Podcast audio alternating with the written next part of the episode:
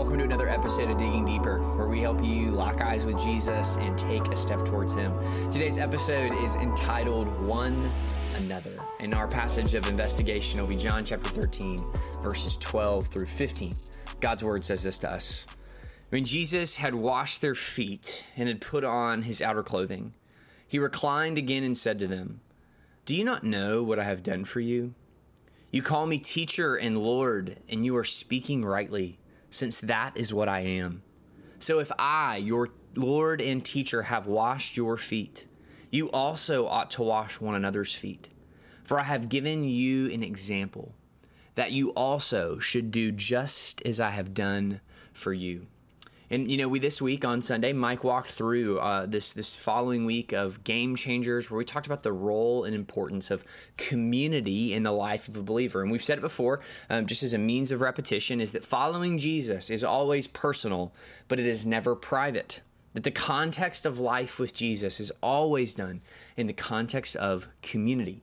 And it's in our scripture reading today, John thirteen, twelve through fifteen, that we see Jesus taking a moment to teach his disciples about the significance of selfless service.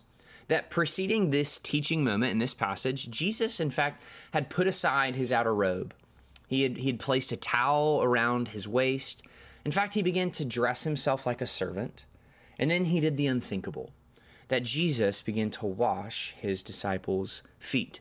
Now, the washing of feet was a was a necessity in the first century, um, as the streets were dusty and everyone wore sandals without socks. Uh, and as a result, feet washing was a gritty, messy, and personal business. Yet Jesus, once again, truly God and truly man, bends his knee to the dust and begins to wash his disciples' feet.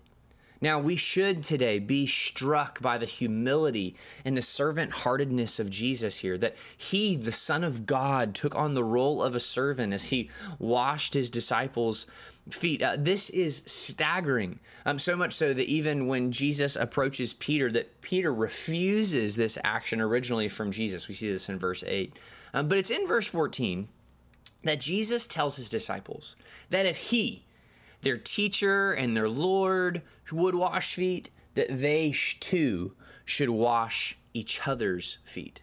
This is a call for us as a community, us as a church, to serve one another with humility and in love, just as Jesus has served us. So what does this have to do with Christian community? What does this have to do with small groups?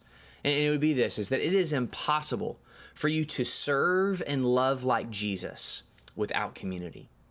That there are fifty-nine commands in the Bible that end with one another, that we love one another, that we serve one another, that we bear one another's burdens.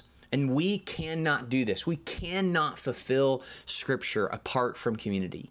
And it's as you link up with believers, as you join in on a group, as you as you participate in the local church, that just, just know this, that you will be served and you will be loved and you will be cared for. And in the same way, you will also serve, love, and care for them. So Jesus bent his knee to the dust in order to serve his team, in order to serve his disciples. Jesus bent his knee to love his friends. May we follow in the example of our Lord and bend our knee to the dust and wash one another's feet. Let's pray. Our Father, we thank you for your word. Pray that by the power of your Spirit, God, this, this poignant passage from the book of John um, would get into the marrow of our bones. God, I pray today um, that we would be a people who are known for washing feet.